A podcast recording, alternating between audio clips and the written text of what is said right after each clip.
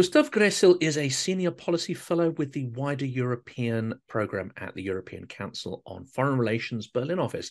His topics of focus include Russia, Eastern Europe, and defense policy, uh, armed conflict, missile defense, and proliferation. Before joining ECFR, Gressel worked as a desk officer for international security policy and strategy in the Bureau for Security Policy of the Austrian Ministry of Defense and a research fellow of the Commissioner for Strategic Studies with the Austrian MOD. He was also a research fellow with the International Institute for Liberal Politics in Vienna, and before his academic career, he served five years in the Austrian Armed Forces. Gustav will be familiar uh, to many of you because he has appeared in media such as New York Times, Guardian, Foreign Policy, Kiev Post, Moscow Times, Telegraph, Economist, Newsweek, Deutsche Welle, and many more. Welcome, Silicon Curtain. Please like and subscribe to hear more of the fantastic speakers we offer. And of course, if you want to consider supporting the channel, become a patron or buy me a coffee. Gustav, I've been looking forward to this for some time thank you so much for joining us. Thank you for hosting me. And this is this is going to be fascinating because we we've heard from a lot of uh, Anglo-Saxon uh, generals. I won't I won't sort of uh, call them armchair generals because they are extremely knowledgeable, uh, passionate, uh, and and and it's an extraordinary privilege to have them on the site. But now we have, I think, a, a fantastic European perspective on some of those same questions. Um, what has been your impression over this last two years? Were you personally, from your area of expertise, expecting the full scale war, the full scale aggression? Uh, and following that, has the frankly calamitous performance of the Russian army surprised you in any way? Um, yeah, so unfortunately, I had been expecting uh, the full scale war. Um, a put that into writing uh, point at a time in ECFR that you should beware that basically the big aim of, of the Russian army is to uh, reconquer the post-Soviet space uh, and deter NATO from interfering in that tussle. So exactly what basically unfolded after February 24th. Um, uh, saying that, I have been surprised by the bad performance of the Russian armed forces. Um, I thought they would do much better. I thought uh, they uh, would. Uh, I mean, I I never believed like this forty eight hours bullshit. Um, I knew Ukrainians. I knew Ukrainians would give a hard fight as as hard as they could. Um, but uh, a lot of things, if they were executed better uh, from the Russian side, uh, could have made huge predicaments for the Ukrainian armed forces at the time. So that the fact that the Battle of Kiev was won that easily before reaching Kiev such uh, is something that is a testimony to Russian incompetence. Um, uh, I thought they would actually make slower progress in the south out of Crimea because the stretch is very narrow and actually better to defend. But there's something bad seems to have happened on the Ukrainian side misallocation of forces was one mistake, but um, I guess there was some sort of beyond Kherson, some further betray or defection or whatever, whatever something some something bad happened there. Um, still, that the South was vulnerable was was a given, and that um, that basically, if a multi-pronged attack happens from the north and the south and the east, that uh, Ukraine will be in a very difficult time to react to all of them and will have to prioritize certain areas. And they prioritized Kiev for pretty obvious reasons. And that, of course, meant that the South was gone. Um, yeah, uh, I have to say, I mean, what, what was shocking on on the Russian side, of course, a lot of explanations fell into fell into place. We knew that Putin was listening only to very few pe- people on Ukraine, and those had to had to um, sort of conform with his political views on the country. Uh, he um, that um, that this would boil down into so much mismanagement. Yeah, I could have foreseen if yeah, Putin is a micromanager, um, but it's still surprising that it did. Um, uh, on the other hand, a lot of things. I mean, on the Russian side, they actually knew their vulnerabilities. This the whole new look reform was was attempted to address exactly those vulnerabilities that came to light uh, with the full scale invasion. They were known. Um, uh, they actually knew what should have been done about them. Uh, Makarov uh, wrote extensively about that and, and, had a lot of symposiums and workshops on that and, and tried to address them. Um, of course, sort of that went off rail, and after 2014, the Russian armed forces became a much more intransparent shop. Um, and and it seems they they they sort of Putin wanted to have Soviet nostalgia, and he became Soviet. He he he got Soviet nostalgia, uh, but with Soviet nostalgia, you don't win wars. Um, yeah, so a lot of the reforms they they tried to implement have actually been very effectively undone after they have been halfway executed. Um, yeah, but but that's that's where we are. Still, the war is not won and the war is not over. Um, there is now a battle of attrition and a battle for material superiority, which uh, Putin also calculates he he he will win. Uh, and whether the West is willing, I mean, it's able to support Ukraine, but whether they're willing enough, that remains to be seen. And that's a really good point. I mean, Ben Hodges makes the point that war is a struggle between will and logistics, um, but there is also an element of chance, uh, serendipity, and there, and of course, mistakes by one side um, can give significant advantage to the other. Um, in that respect, the Russian strategy to attack on so many fronts simultaneously, with we now know relatively poor logistics, is if they had been a little smarter, let's say, and concentrated on, uh, let's say, the southern region via Kherson and then via Odessa and try to get to Moldova without going through the north, um, do you think that that could have led to a very different and far more tragic for Ukraine outcome? Uh, it would. Uh, however, they thought, of course, that uh, they would have much more political support, which wasn't. Uh, hence, of course, Kiev makes uh, makes sense from a political point of view because you decapitate Ukraine, um, and you you by decapitating it, uh, expect the, the rest of the armed forces to try to make the west uh, way to somewhere in the very west, and by that you basically conquer uh, and destroy the country. that didn't happen. Um, now I mean, on their initial plan, yes, the, they were too much thinned out. Uh, lo- sort of logistics were uh, precarious, especially in the north, because of the way down to Belarus is very bad on infrastructure uh, because of the Pripyat swamps, uh, Chernobyl accidents, and a, a, lot of the roads they went through hadn't been maintained for 40 years, and that makes bad roads. Um, uh, also, their forces were under strength, um, and, and, all that accumulated to too many directions. Um, still, for example, just if, I mean, they had not the capability to take Kiev, but if you advance on Kiev, you force Ukraine to move troops to that direction because it's the capital and you have to defend it.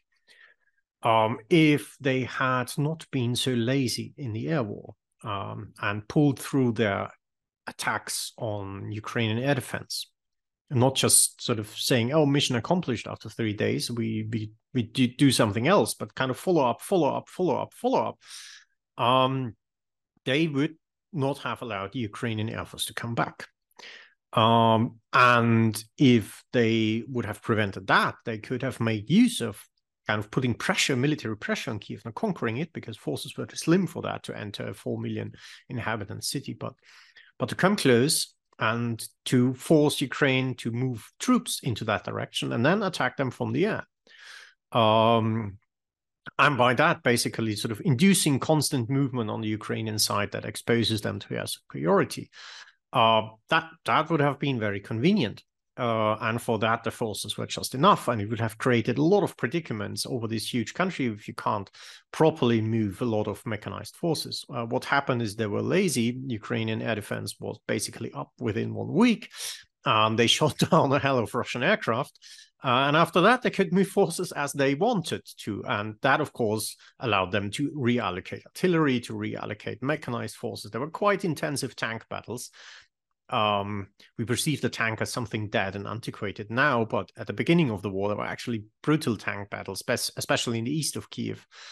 Um, and yeah, well, well, the tanks got there from the east, um, uh, from the Donbass, and and and also part from training grounds in the west and southwest, uh, and they could go there unmolested and then enter the battlefield and beat the Russians, who were overextended by the time. So yeah, it could have gone the other way, even with that forced disposition. And even the Battle of Hostomel, you know, it's not just down to Russian mistakes; it's down to extraordinary Ukrainian uh, sort of bravery and perseverance, taking extreme losses as well. And I, I, would guess a lot of it, there's always going to be an element of chance, certainly at those early stages of of, of, of the conflict. Um, and it's interesting talking to, to, to people who are involved in in that struggle of Hostomel, how on a knife edge it must have seemed yeah. uh, uh, at so many points. And that was even a very reckless plan because uh, if you look into Soviet maneuver doctrine, uh, helicopter-borne assaults should never be carried out beyond 50 kilometers from your forward uh, mechanized forces because otherwise, because these airborne forces are thin logistics, uh, and are vulnerable to armored counterattacks. And if you can't relieve them within 72 hours, um, uh, they are very likely to be lost. That's why Soviet doctrine restricted the, the depth of, of such me- mechanized assaults. Uh, they carried out this assault over like 150, 160 kilometers. Uh, so far beyond what kind of Soviet doctrine would have allowed you to do. Um, and then immediately um, sort of uh, resting on on aerial reinforcements by by transport planes, which is even even more risky because they can are much more vulnerable to air defense than than helicopters. Um, so so it was a brazen plan. It was really really something where everything had to work, and you had basically zero tolerance to failure or error of judgment. Um, and it almost worked. So that gives you uh, an idea on how much on the knife edge this was. And hadn't there been enough voluntaries who basically on the fly organized themselves to to at least molest the Russian troops, uh, things have, could have could have gone much worse for for Ukraine. And that's extraordinary hubris. I mean, anybody who is aware of or just even normal process, let alone things that are happening in Russia. Um, you know, I work with developers all the time, and if I get a quote or if I get um, you know an estimation time estimation for a piece of work or the amount of resources yeah. i'll typically you know double it treble it whatever because i know the the optimism that is built yeah. in and where you have a sycophantic vertical system like russia's where you're in deep trouble if you pass bad news up that vertical chain to your commanders. It would be strategically prudent, would it not, to build in quite a lot of headroom for mistakes, risks, equipment failure, logistics failure, and so on. Uh, yes, and the, the the after Georgia, actually, the Russian armed forces were very well aware that that things never go to plan. Um, in in Georgia, they had the problem that an enormously long chain of command for their kind of centralized way of steering operations. Uh, and they came to the conclusion that that was a mistake. You need to give local commanders more leeway in making decisions on their own, and you have to be in more flexible organizations that can deal with friction. And that's why when I was still in the Ministry of Defense, we had constant requests from the Russian side to visit our um, uh, higher officers education courses, um, uh, our mountain warfare courses, our um, especially uh, Makarov was was interested in our uh, non-commissioned officers training. He he he he visited uh, so the the Academy for for NCOs several times. They indeed studied that. Uh, later, when I talked to German and and Swiss colleagues, it was um, uh, kind of they they they went to the Bundeswehr first, where they usually got a no. Uh, what they didn't get there, they went to to us in Vienna, and what they didn't didn't get from us, they uh, went to Bern and asked the Swiss for that. Uh, but of course, from their point of view, um, this kind of interest in um, um, and I think here uh, they had much more interest in the in the German way of leadership than the Anglo-Saxon one because they knew that from the Second World War. Uh, they are a continental army; they have a continental land-centric military culture. Uh, so for them, this kind of Guderian Manstein stuff That's kind of their idea. So okay, we have to we have to get there. Um, there were reasons why the Red Army in the Second World War was more doctrinal and and material heavy uh, than uh, than the Wehrmacht at the time. Um, but they perfectly understood that they are not the Red Army anymore, and uh, they have a different society, they have a different demographic structure, they have a different force structure, uh, and they have different military aims. The military aims was to have a quick victory over a resenting eastern neighbor and a strategic deterrence potential to deter the Americans from interfering into that. Uh, that's that's something else than if you want to become sort of the dominant military power in Europe and, kind of roll into Berlin. So they exactly knew what should have been done with their officers, with their training, with the logistics, uh, to be quicker, to be more flexible, uh, to have a greater resilience against friction that would obviously occur. But again, so Makarov went out, uh, they went in transparent. Uh, a, a, lot of things that sort of half reforms that were done actually were vindicated by the early stages of the war in Ukraine. Uh, I mean, in 2014, August, September, the, the battles against Ukrainians, their battalion tactical groups deployed actually won the day uh, BTGs were extremely valuable rotating forces in the Donbass uh, because uh, you disguised the amount of troops that were actually there. You could draw them from a lot of different uh, parts of Russia uh, and and kind of keep the war effort from your population.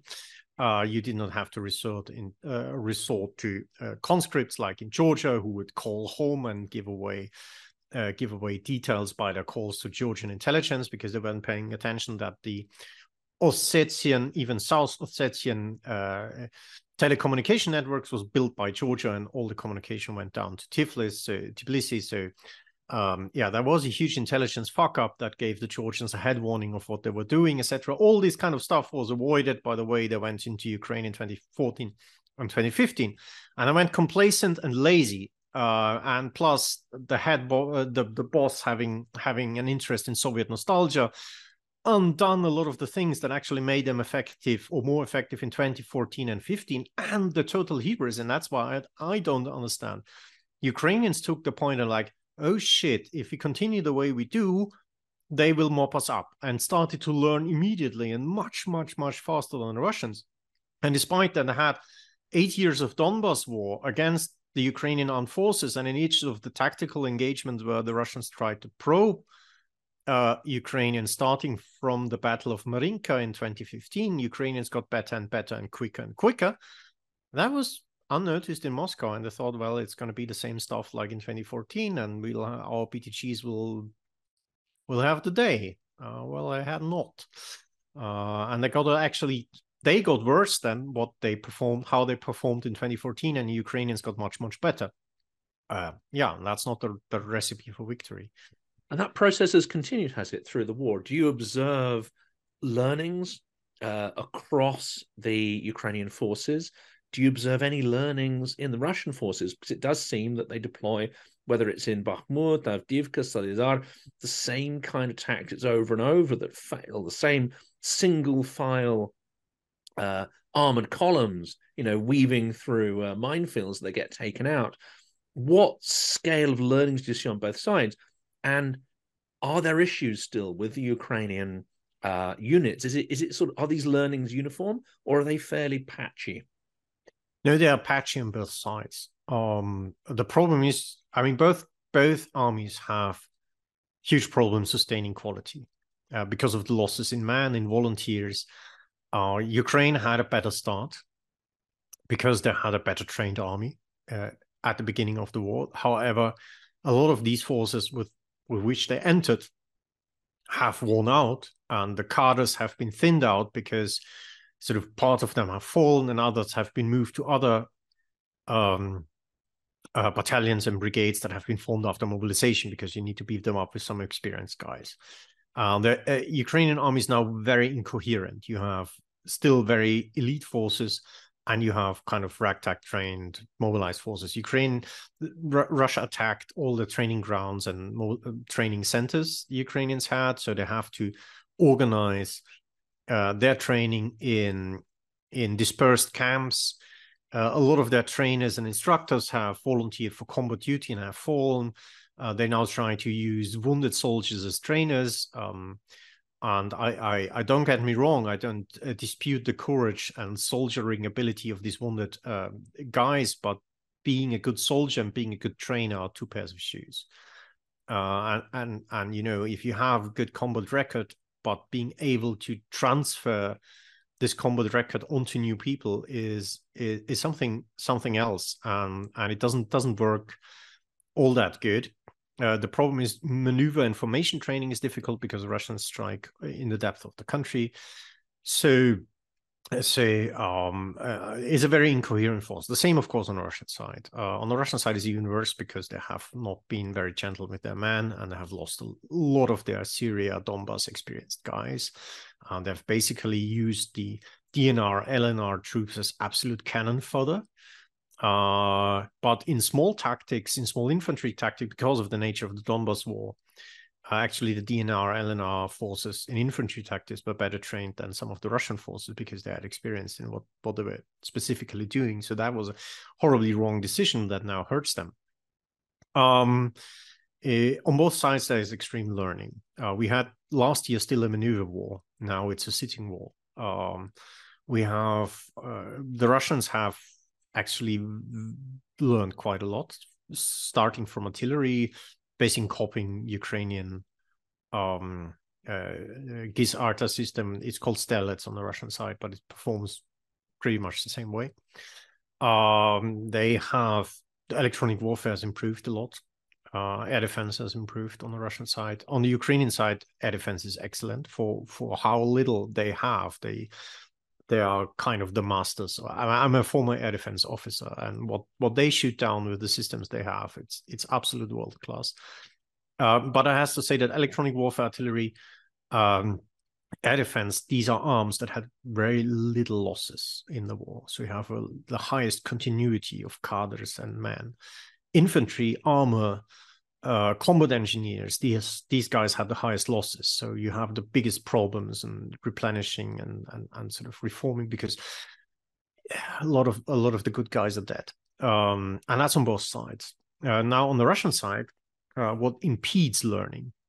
Uh, we have two different qualities of general staff. Zaluzhny and Gerasimov couldn't be couldn't be couldn't be more different from each other. Um, in Ukraine, you see because of sort of the multiple political shakes ups and and distrust in the older generation, you have a situation where usually um, the cadres, if you compare the levels of general staff, a corps or um, military district command, um, division or brigade command, and then regimental slash battalion command, so battalion Ukrainian reg- regimental command on, on the Russian side that uh, a Ukrainian commander is 10 to 10, at least 10 years younger, if not a generation younger, um, because of because of the political reforms and the, and and the defense reforms Ukrainians had went much much much deeper than than on the Russian side, and that helps. Uh, these people are intellectually much more nimble.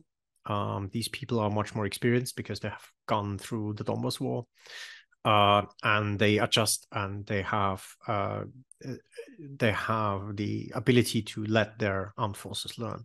On the Russian side, you actually have people who have learned a lot, uh, but the problem is that the general staff sticks to old doctrine, and that makes them try and attempt this kind of massive breakthrough operations over and over again, producing high losses. Uh, behind this whole splits that basically um, Prigozhin made himself the speaker of, but a lot of Russian soldiers and lower rank officers had high sympathy for him because he expressed what they were not allowed to express that the war has changed. That's why Prigozhin tried a lot of these small tactics, small assault tactics, small assault teams, because that worked. Um, it was a test bed for new infantry tactics. And a lot of commanders tried to apply them on a larger scale um, it's still, of course, Moscow that thinks otherwise. Um, and that creates tension that come up time and again. Um, now, of course, after the whole Prigozhin affair and Surovikin out and Popov dismissed, there are, of course, few of the younger Russian generation uh, and, and lower ranking officers that can make the demand for change um, and, and get it get it done. Uh, but the knowledge uh, how how uh, tactical encounters actually should be should be conducted is there on the Russian side. Um, actually, the worst thing that could happen to Ukraine now is that Putin and Gerasimov die on the same plane and be replaced by capable leaders. Uh, that that would be a huge tragedy. Uh, Russia Russia could turn the war to its advantage if that would happen very quickly. And here we see an extraordinary echo of history, don't we? I mean, I think there must have been uh, people in Churchill's bunker in London also hoping that that Hitler wouldn't actually, actually you know, snuff it or, or get blown up. Um, because the strategic decisions he was imposing, the political decisions he imposed on his commanders were, were you know, often highly self-defeating. Self-defeating. Yeah. But you also see echoes. I mean, it's extremely ironic, isn't it, that Putin's someone who has that nostalgia, as you say, for not just the Soviet Union way of life. For him, it's more the sort of power and control it brought. He has recreated in Ukraine echoes of the First World War trenches, of the meat grinder of Stalingrad. But you've got drones flying overhead. It's it's not only tragic, it's highly surreal and and sort of postmodern as well. Yes, so um uh, the when I mean it's the whole the whole war is a bizarre reenactment of the 20th century of the early 20th century in in in in a short aquarium. Um, i just uh, my grandfather for example he he did not uh, approve the anschluss. Um, so he he uh, and and the rumor were if you so you couldn't vote in in a ballot box you had to vote in front of uh, the german offices so uh, and and the rumor was that everybody who votes for no will be automatically beaten up and put to jail. So he stayed home and said, "I'm I'm not going to vote." And so what happened is that a car pulled up, um, uh, three men jumping out with submachine guns um, uh, in uh, a dark uniform, uh, knocking onto his door, uh, pulling out the ballot, and with gently with the barrel of the submachine gun pointing to the the ballot and said, "Herr Doktor, Ihr Ja fehlt noch." Um, so he also voted yes. Um, but you know, seeing that live on TV again, people with guns going from door to door to knock to, to for an Anschluss referendum. Uh, I, I, thought that was gone with my grandfather, this kind of memory, but it it it, it appeared uh, again and again. I mean, his his his speeches on um, uh, on the recognition of the DNR LNR um, and then on the declaration of war. This is Carl Schmitt in in in in purity of essence. Um, and we all thought Carl Schmitt was dead for good. Um, yeah, well, it's it, it is. Uh, it is all that all over again. This is why I, I try to, uh, and especially disappointed that that the Germans were so slow in recognizing this because it was actually it's their history that is reinvented and reenacted uh, in in Russia from the Versailles complex to the kind of conspiratorial thinking uh, down to the idea of spheres of influence or völkerrechtliche Großräume as they were called uh, back in the day. Um, uh, and actually, we should know what what's what's the end game of all this uh, and why we should prevent it. Um, but but uh, thinking is arguably slow here. And that that that leads to probably quite a, a tricky question, and that is if we are fully imagining it with the historical memory, if we are, as many experts are, like Keir Giles and so on, fully cognizant of what the Russian world values are and how absolutely at variance they are with pretty much every single European value. Um, you care to mention human rights, etc., etc., um, expansion of freedom, freedom of trade, all these things. It's absolutely at variance.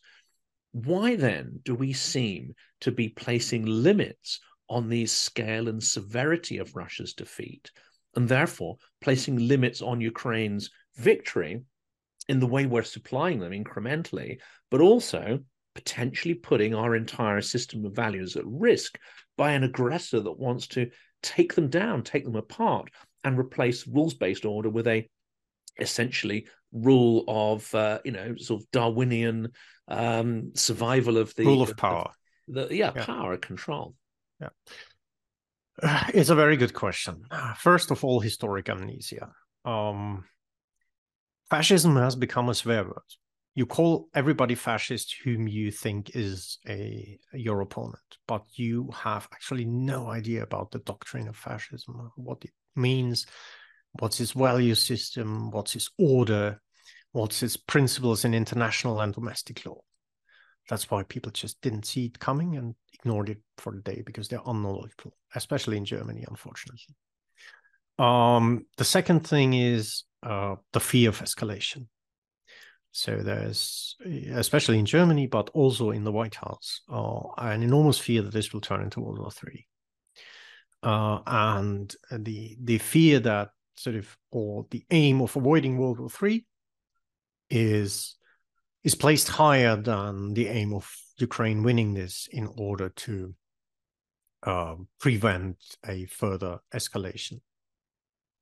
Uh, the second, the third thing is um, the uh, the fear that if Russia was pushed to the edge, it might collapse, and you have kind of Kadyrov with with nukes um, as as as a short metaphor, but that the chaos that results from it will be adverse and even more dangerous than than Russia is is now, which I think is also a mistake because um, now you have one centralized, powerful, very dangerous man. Even if you end up only with a lot of small, decentralized, dangerous men, you have these dangerous men fighting themselves uh, and not united fighting you.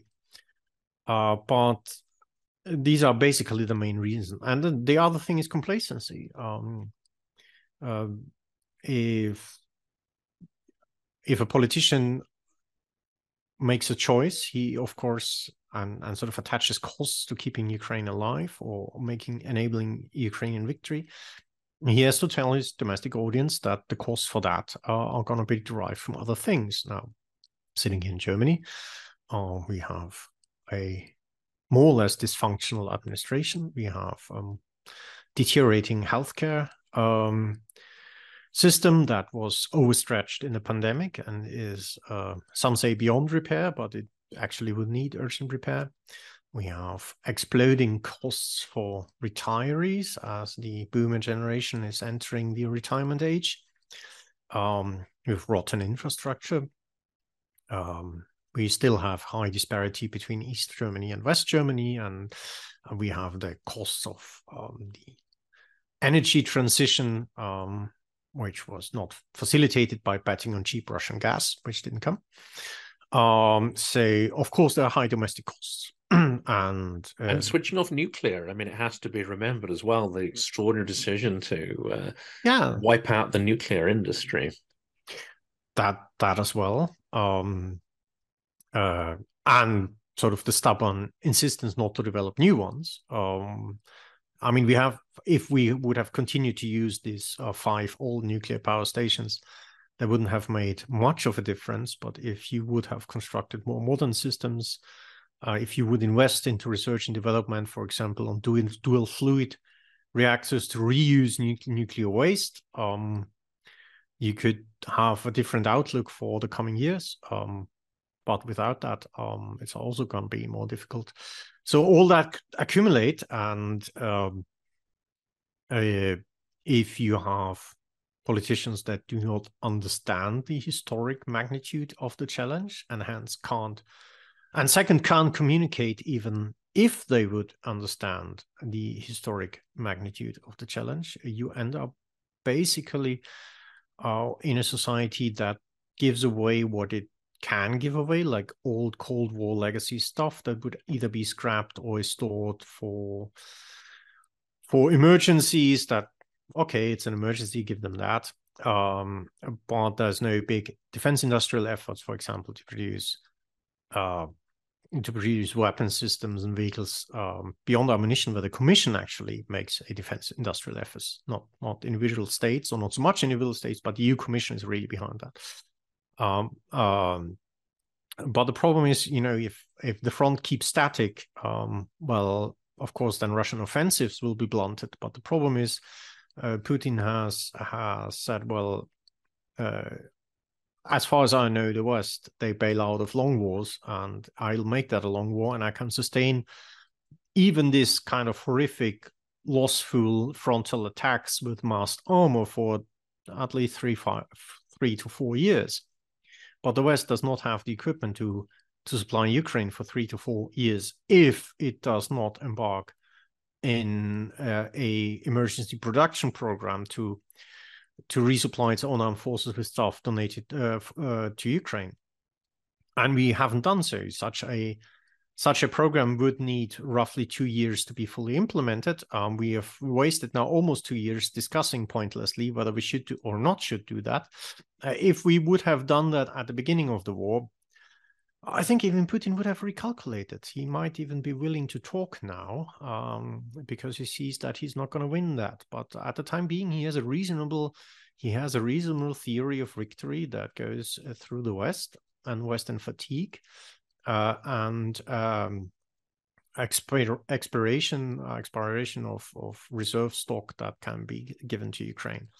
Uh, uh, and unfortunately, um, this is, uh, I mean, there are people warning here in Berlin about that. There are people in the Foreign Office very much alerted about that, but uh, the keynotes of power um, still seem to be very complacent about it. And there are there are plenty of events on the horizon which he must be banking on. I mean, it might be similar to a, a gambler in a casino, uh, essentially making quite a high uh, a high risk kind of bargain there.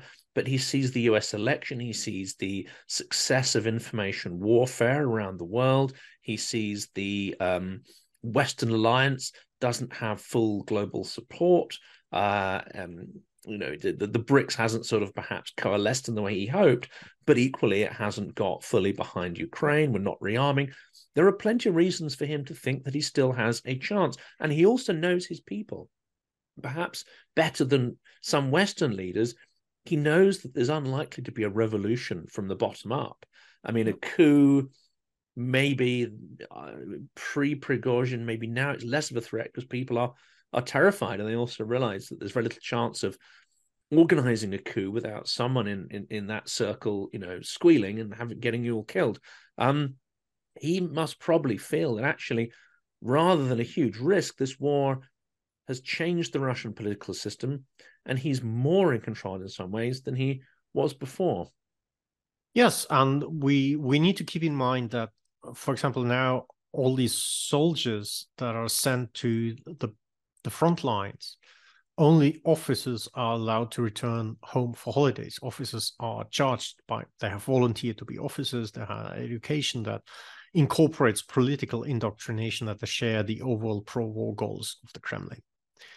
Uh, ordinary soldiers can't go home. Even if they have holidays, they have to spend the holidays in the occupied areas or in Belarus. Um, uh, recreation, uh, if they're wounded, they are treated in the occupied areas. They're not let home for that. So as long as the war is ongoing, as long as there are, is the special law on the conduct of the special military operation, uh, he's domestically much finer out than if there would be peace or ceasefire. Um, a war type situation where the cost of the war are high but not too high to tip the country over is more manageable than peace. Second thing is, as you correctly said, Donald Trump might make it. Um, I'm flabbergasted by people in Berlin thinking that um, there will be ceasefire negotiations immediately or that are putting sort of proposals forward to Kiev to agree on. Why should Putin agree to anything now if he knows that he might get Donald Trump in a year.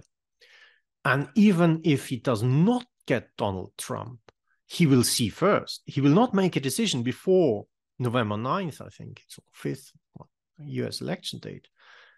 And even then, it's the presidential election and it's part uh, partial um, uh, legislative elections. So even if Biden wins by a narrow margin, you might have Republicans and more radical Republicans than sitting in now because there's a generational overhaul in a Republican Party as well. A lot of people like Romney, etc., quitting.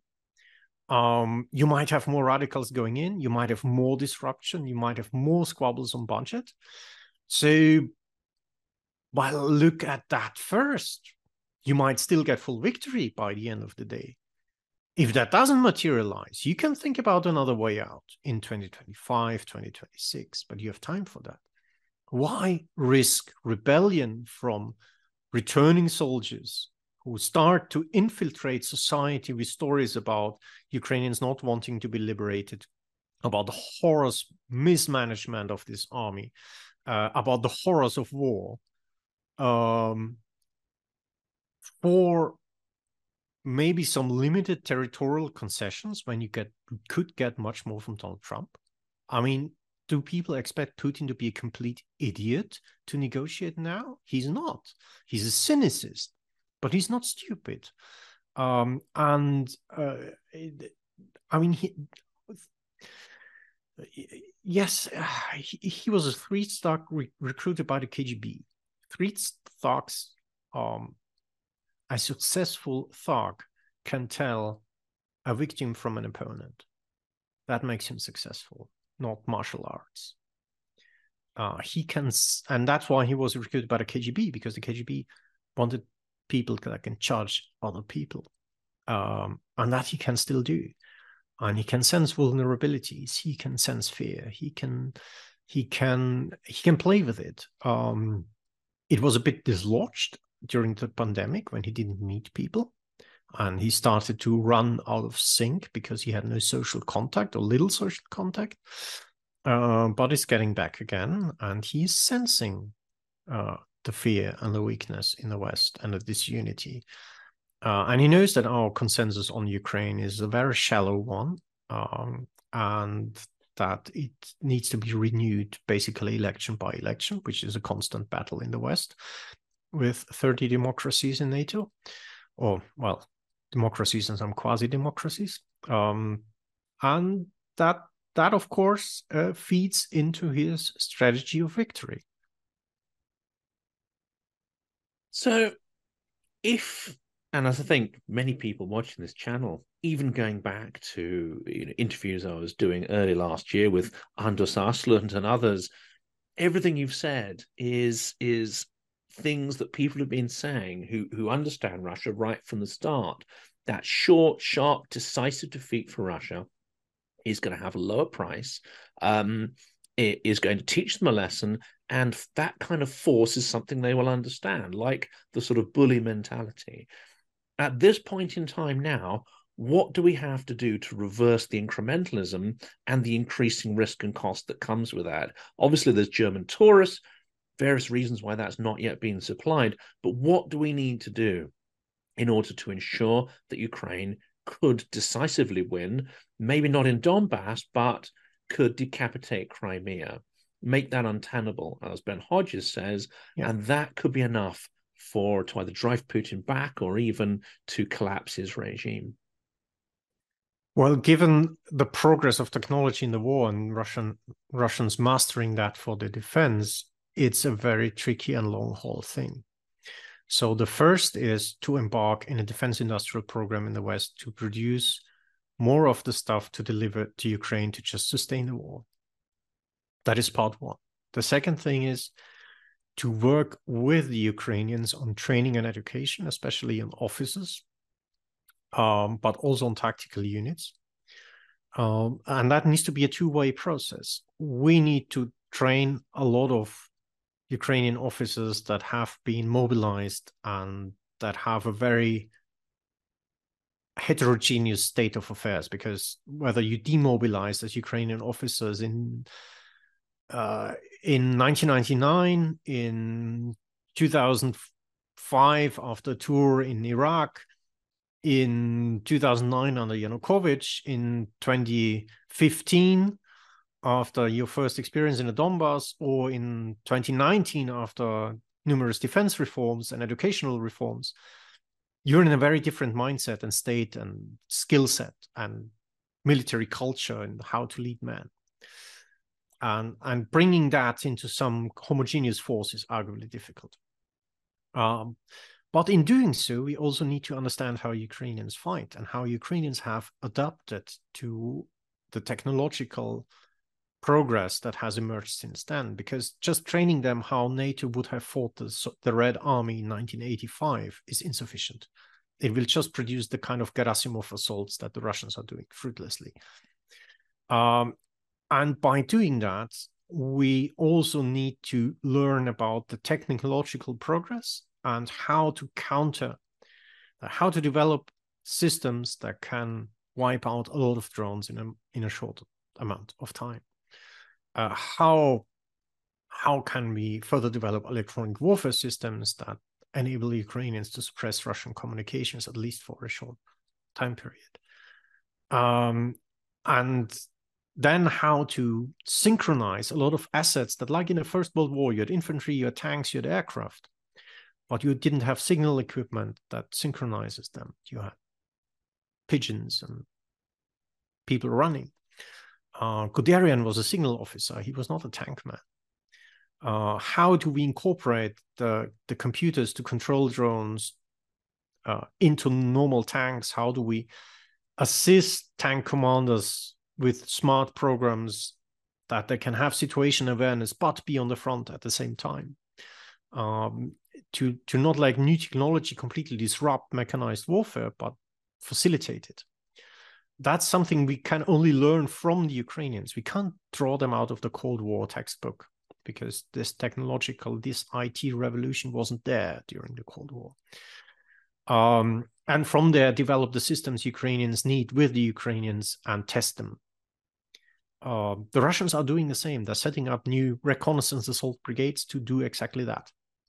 Um, and that's something we don't do only for the Ukrainians. If we want to have a NATO deterrence in the years to come uh, that is successful and that is effective, we need to make the Russians know that we know progress and we can master this kind of warfare.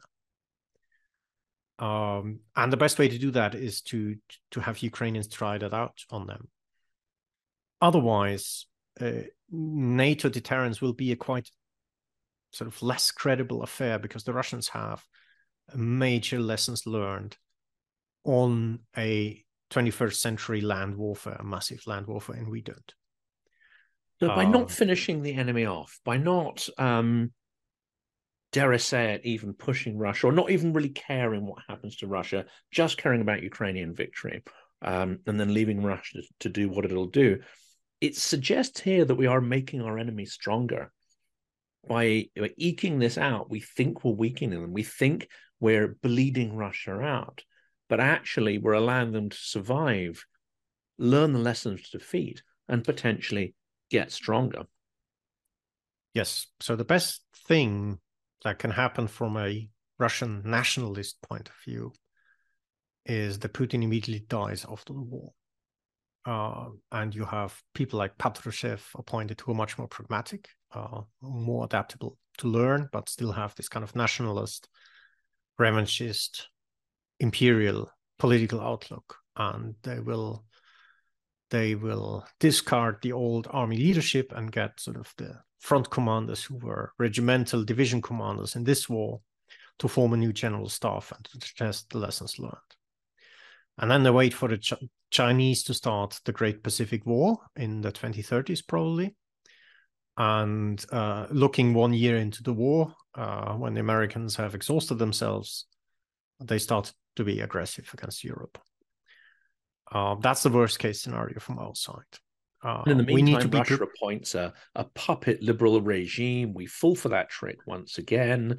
Uh, and as you say, they, they the Russian history is a kind of yo-yo of military failure, liberalization, but with liberalization designed to not just improve the economy, but improve the military fundamentally. And then you get a revanchement. It just seems to go in these wave cycles. Well, I think if if Russia would undergo a cycle of liberalization, the cycle back according into time uh, on Chinese war plans would probably be too quick. Um, uh, I, I on that I I'd not underestimate the attractiveness of liberalism in in in in Russia. People people, especially in Germany, have this. Uh, the the old guys have this impre- uh, conception that they're sort of they're they're doomed to be uh, ruled by Stalin. I I actually, I mean, the Germans are not doomed. They thought of the Germans thought so themselves that they are kind of uh, characterized by authoritarian regimes, and they had Kaiser and they had.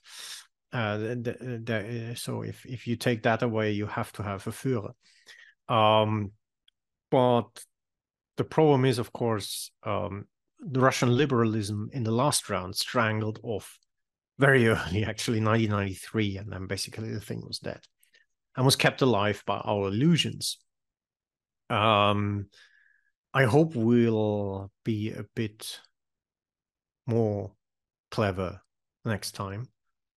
Um, however, saying that, um, to have a liberal shock, the the shock of defeat should be greater than the shock of 1991 and the kind of disillusionment with the Soviet system. I don't see that coming either. So, I mean, my personal prognosis for this is that, um, and also you have your great exile of of liberal-minded or educated Russians. Um, and just like 1917, that stabilized the system. If you only have the people who think like you, um, you might shoot the one or the other one as well, and then it's basically you have stabilized your regime by by kicking everybody out who who disagrees. Um, I I I think that is quite stable. Um, they will probably survive the war. Um, they're quite entrenched. Um, Russian imperialism, as such, and revanchism is beyond Putin's bubble. Who particularly, of course, have a particularly Soviet inclination of that revanchism. They really want to reenact the Soviet Union. But a lot of younger imperialists that are not so nostalgic about the Soviet Union, who learn from all different kinds of past imperial Russian designs to uh, to to reinvent a kind of mix. I would call that Russian fascism, um, but uh, probably half of the audience will squeal very loud by now. Um, Not my audience, no, but know, an audience would. um, but uh, uh, and and they are in especially in the in the intelligence services this kind of world is is very much entrenched and getting that out of the system would at least command the collapse of the intelligence and domestic security apparatus, which I absolutely do not foresee under any circumstances of this war. No. So I think that will continue. We will have a hostile, anti Western, militarist, expansionist, imperial Russia on our eastern border. We can only decide whether it's a strong or a weak one. Uh, and how far the weakening goes, and how far we have not allowed them to grab more uh, territory, and to uh, rule over more or less serfs to, uh, to, to accomplish imperial goals. Uh, that is battled out over Ukraine now. Um, that might be battled out in another Belarusian revolution, um, but but these are the things that determine that. Uh, but otherwise, I mean, our agency also, I would wish the Russians a liberal revolution. The problem is, I don't have a foreseeable strategy to make that happen. We don't have a lot of leverages into Russian society and state. Um, on the contrary, um, those who were on, let's say, our side uh, have been criminalized, imprisoned, or uh, expelled from Russia. Uh, and uh, uh, that makes it even harder uh, for for the system to change, unfortunately. And so we have to make preparation for for this kind of revenges and to come back at us and to have deterrence in place to to not give them the glimpse that this would be a viable strategy. I mean, for the time being, they have noticed in this war that American lethal assistance bites. Not sanctions, not European unity, not political demarches, but American weapons. They bite. But if you have a, a Pacific war that eats up this biting resource, um, I doubt the Russians have uh, illusions uh, about Europeans sticking together and, and pulling up a military effort. And that is enormously dangerous because even if that is mis- miscalculation and we um, again stop them at the Vistula and throw them back, uh, the cost in human lives in that endeavor will be horrendous. And uh, if you tell me, well, we could cut the problem short by not having it, by deterring them effectively uh, from trying again, by bolstering Ukraine so that turned this imperialist adventure into a defeat, so that their imperialism kind of stays an internal dimension, like Franco's imperialism stayed pretty much, except for, of course, northern Morocco, uh, an internal dimension and was not carried on to Latin America and elsewhere. And uh, Argentinian, well, they had a short experience, but Chilean imperialism did not go into uh, Tierra de los Fuego. Um, you know, a lot, a lot of these dictatorships just had their shoes put down and didn't didn't do anything um, because they were deterred, not because they were insufficiently militaristic to try, but because they were deterred and the neighbors were vigilant.